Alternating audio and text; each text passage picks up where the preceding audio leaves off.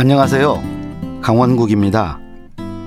여러분은 언제 어떤 말이 듣기 싫은지요? 저는 시간이 없는데 장황한 말을 듣는 게 고역입니다. 장황하다는 느낌을 주는 경우는 언제인가? 먼저 재미도 의미도 없이 쓸데없이 길게 말하는 경우지요. 서론이 너무 길거나 말에 곁가지가 많아도 장황하게 들립니다. 같은 말을 반복해도 그렇고요. 술도 안 마셨는데 한 말 또 하고 또 하는 그런 사람을 진상이라고 하지 않습니까? 훈계하는 듯한 말도 듣기 싫습니다. 가르치려고 드는 걸 반길 사람은 많지 않지요.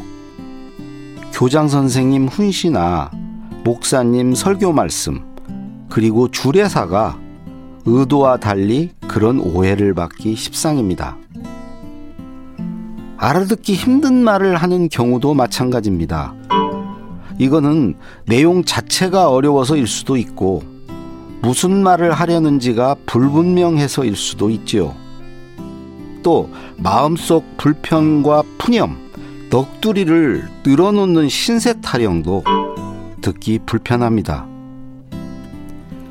잘난 척하는 말 역시 거부감이 듭니다. 이런 경우는 두 가지인 것 같습니다. 그 하나는 지식을 뽐내면서 어려운 말을 늘어놓는 겁니다. 현학적이라고 하지요. 또 누구나 아는 소리를 자기만 아는 것처럼 말할 때 쌀로 밥 짓는 이야기 한다고 하지요. 자신 또는 가까운 사람을 자랑할 때도 그렇습니다. 특히 자식 자랑이 지나치면 오히려 없어 보입니다.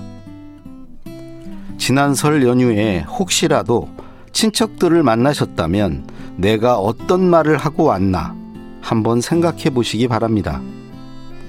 잘 모르겠다면 내 말을 듣던 사람의 표정을 가만히 떠올려 보세요. 강원국의 말 같은 말이었습니다.